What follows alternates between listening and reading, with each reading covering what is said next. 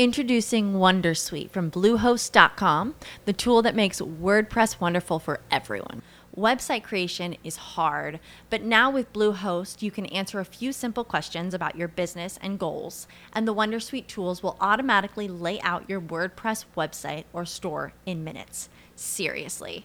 From there, you can customize your design, pick your brand colors, and add blocks. No custom theme or coding required.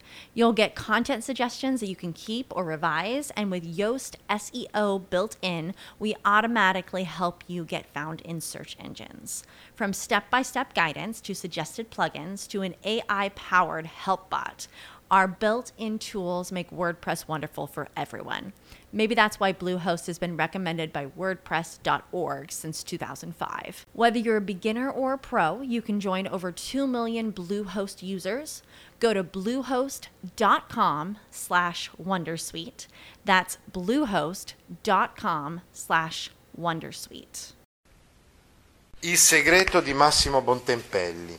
Cioè leggiamo questo racconto perché è un racconto esemplare diciamo, di questo lavoro che abbiamo fatto fino adesso sulla struttura del racconto.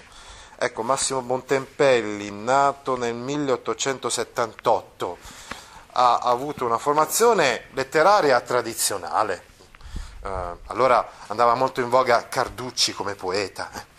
Poi però si è accostato ai movimenti di avanguardia, quindi di cambiamento della letteratura, della cultura degli inizi del Novecento, il futurismo, eccetera, ma sicuramente fra tutti i movimenti che si sono succeduti all'inizio del Novecento, scusate, eh, quello che più lo ha colpito è quello del surrealismo, eh, ma è una cosa molto semplice, diciamo che in realtà non è semplice per niente, però sintetizzando, diciamo che c'erano alcuni artisti che eh, avevano questa pretesa, o almeno questo scopo nelle, nelle loro opere d'arte, cioè quello di rappresentare eh, i sogni, gli incubi, cioè tutto ciò che in sostanza eh, rimane nella nostra psiche, nella nostra mente, eh, spesso solamente confinato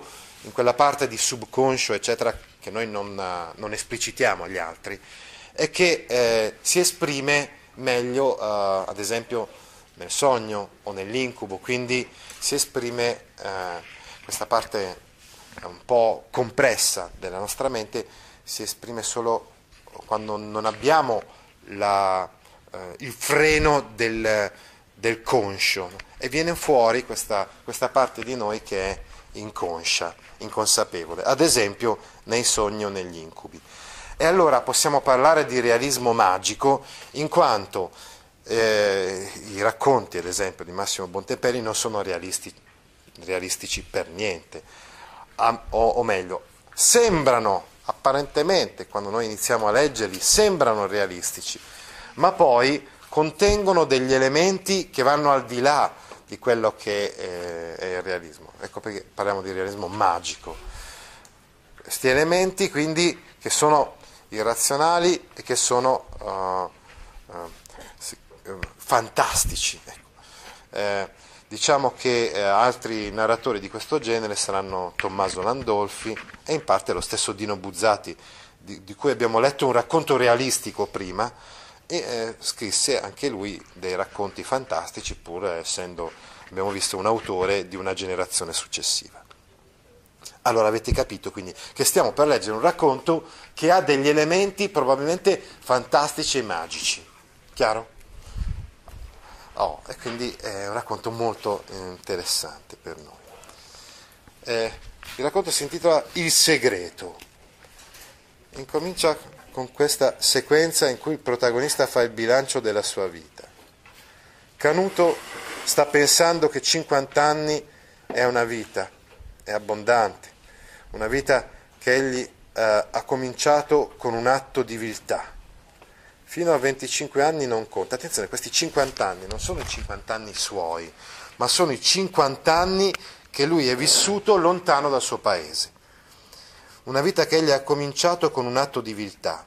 Quindi, lui è nato 75 anni fa, ma 50 anni fa è nata una parte della sua vita, questi 50 anni vissuti altrove, all'estero, e che sono nati con un atto di viltà. Fino ai 25 anni non conta, è un'età sbadata che poi si butta via e allora si comincia sul serio. Canuto l'ha buttata via con un atto vile che lo ha spinto lontano dal suo paese e sono com- cominciati 50 anni di vita seria, lavoro, arricchire, rovinarsi, lavoro, risollevarsi e questo 3-4 volte, non sa più quante. Ora ha 75 anni e torna in patria. Di questi 50 anni effettivamente si dice ben poco, no? Quello che conta particolarmente nella sua vita è quello che è successo 50 anni fa quando ne aveva 25 e quello che sta succedendo adesso quando è ritornato al paese. Per mezzo secolo era riuscito a non ripensare mai al passato, a non ripensare mai il passato. Ora lo ripensa tutto, dal giorno che era partito a 25 anni, quando stava per sposare Ilaria, che ne aveva 22 ed era bellissima. Ma alla vigilia delle nozze Canuto era stato colto da una vertigine di paura, aveva tutto a un tratto capito di non essere più innamorato, aveva sentito scoppiare entro sé torbidamente tutte le ambizioni che l'amore aveva per qualche tempo soffocate le nozze imminenti gli apparvero come un abisso davanti a lui pronto. Voltò le spalle all'abisso. La mattina della vigilia preparò in fretta e occultamente, quindi di nascosto, la partenza, come si prepara una fuga. Ma non volle che fosse fuga. Aveva mandato le valigie a un paese vicino. Prima di raggiungerle, mosse verso la casa di Ilaria, di Ilaria per dirle con franchezza la propria risoluzione. Pensò anche, forse Ilaria mi ucciderà, ma non è probabile. Vedremo. Giunto presso la casa di lei, un poco fuori del paese, in un gruppo di abitazioni verso monte, il luogo era deserto e pieno di sole, vide quella finestra, sentì il cuore gonfiarsi.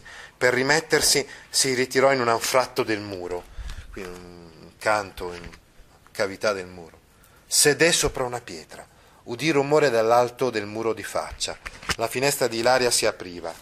Un tronco gli permetteva di vedere non visto. Ilaria apparve lassù. Le braccia nude mandavano raggi. Lei batté le mani come un bambino, nel senso così, cioè, contenta, no? Poi, rivolgendosi a qualcuno che doveva trovarsi alla finestra di contro, Ilaria gridò: Domani mi sposo, domani mattina, sono troppo felice.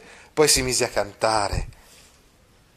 Allora a Canuto mancò il coraggio. Appena Ilaria si fu ritirata, Canuto fuggì raggiunse il paese, di là mandò a lei una lettera d'addio e a precipizio di treno in treno senza lasciare traccia di sé arrivò a un porto, si imbarcò, fu in America e vi rimase per 50 anni. Per qualche tempo non aveva più saputo nulla di lei. Ecco, vedete, questa è una macro sequenza, cioè eh, viene raccontato ciò che ha fatto Canuto 50 anni prima, 50 anni fa. Adesso abbiamo capito in cosa consiste l'atto di viltà. L'atto di viltà è stato quello di scappare eh, via il giorno prima del matrimonio con, eh, con Ilaria, senza dirle niente, con la scusa che quando era arrivato vicino a lei eh, non aveva avuto il coraggio perché, eh, perché ha percepito che lei insomma, era troppo contenta e non avrebbe, eh, insomma, non avrebbe accolto una cosa, una cosa del genere.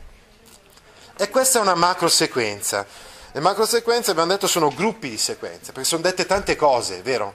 In questa parte qua. Poi c'è una sequenza di raccordo. Due anni più tardi un suo compaesano, arrivato anch'egli oltremare a cercare fortuna, gli disse che Ilaria era stata qualche tempo in pericolo di vita. Ecco, è vile, vigliacco, perché è andato via il giorno prima del matrimonio, sapeva benissimo che, che l'avrebbe gettata nella disperazione più nera. Ed è vero che addirittura sembra stesse per morire Ilaria. Eh, poi è entrata in una pazzia dolce che era credere sempre di essere alla vigilia delle nozze.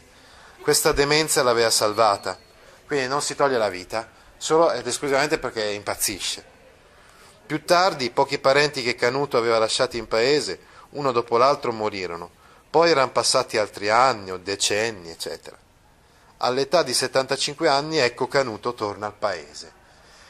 Ecco qui eh, incomincia la, la fase una, un'altra grande macro sequenza, che è quella che ci porterà fino alla fine, è, è, ed è la macro sequenza in cui si racconta cosa avviene quando Canuto ritorna al paese all'età di ormai 75 anni, cioè 50 anni dopo aver lasciato la sua fidanzata il giorno prima delle nozze.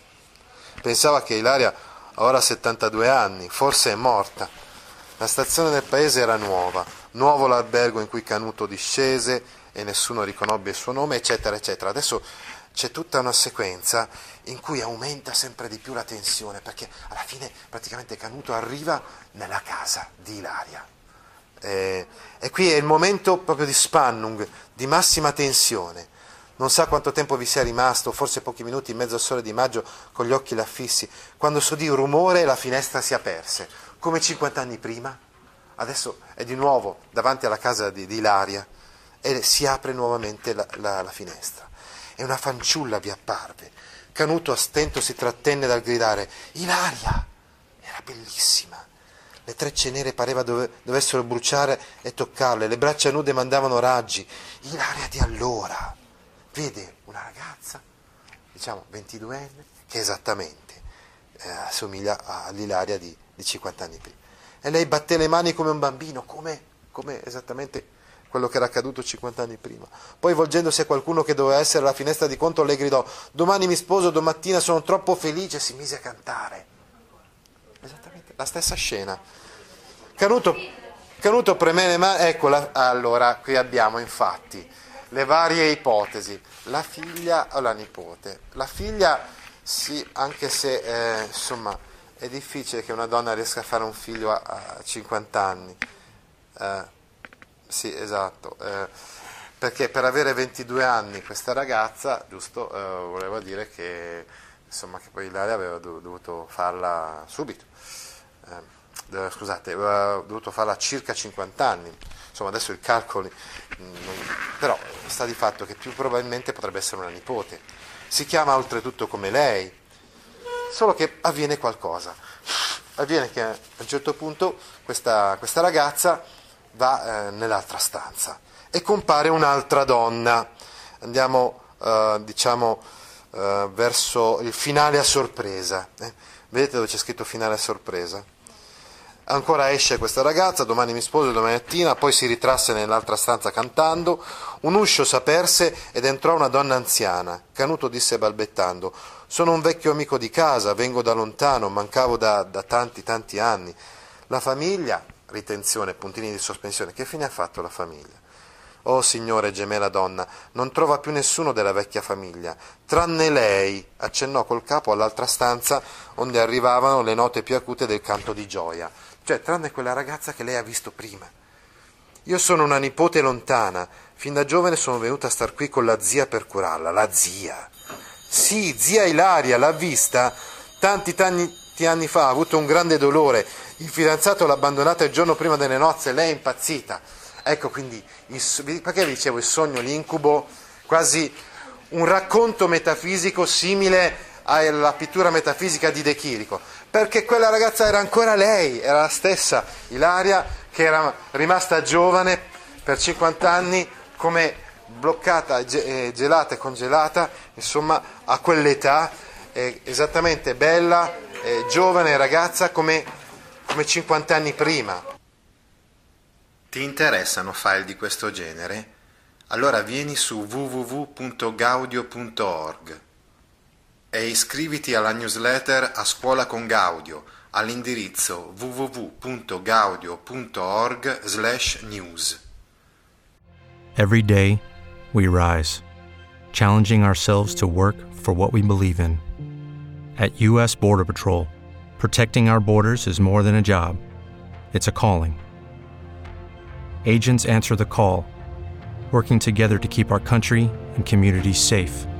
If you're ready for a new mission, join U.S. Border Patrol and go beyond. Learn more at cbp.gov/careers.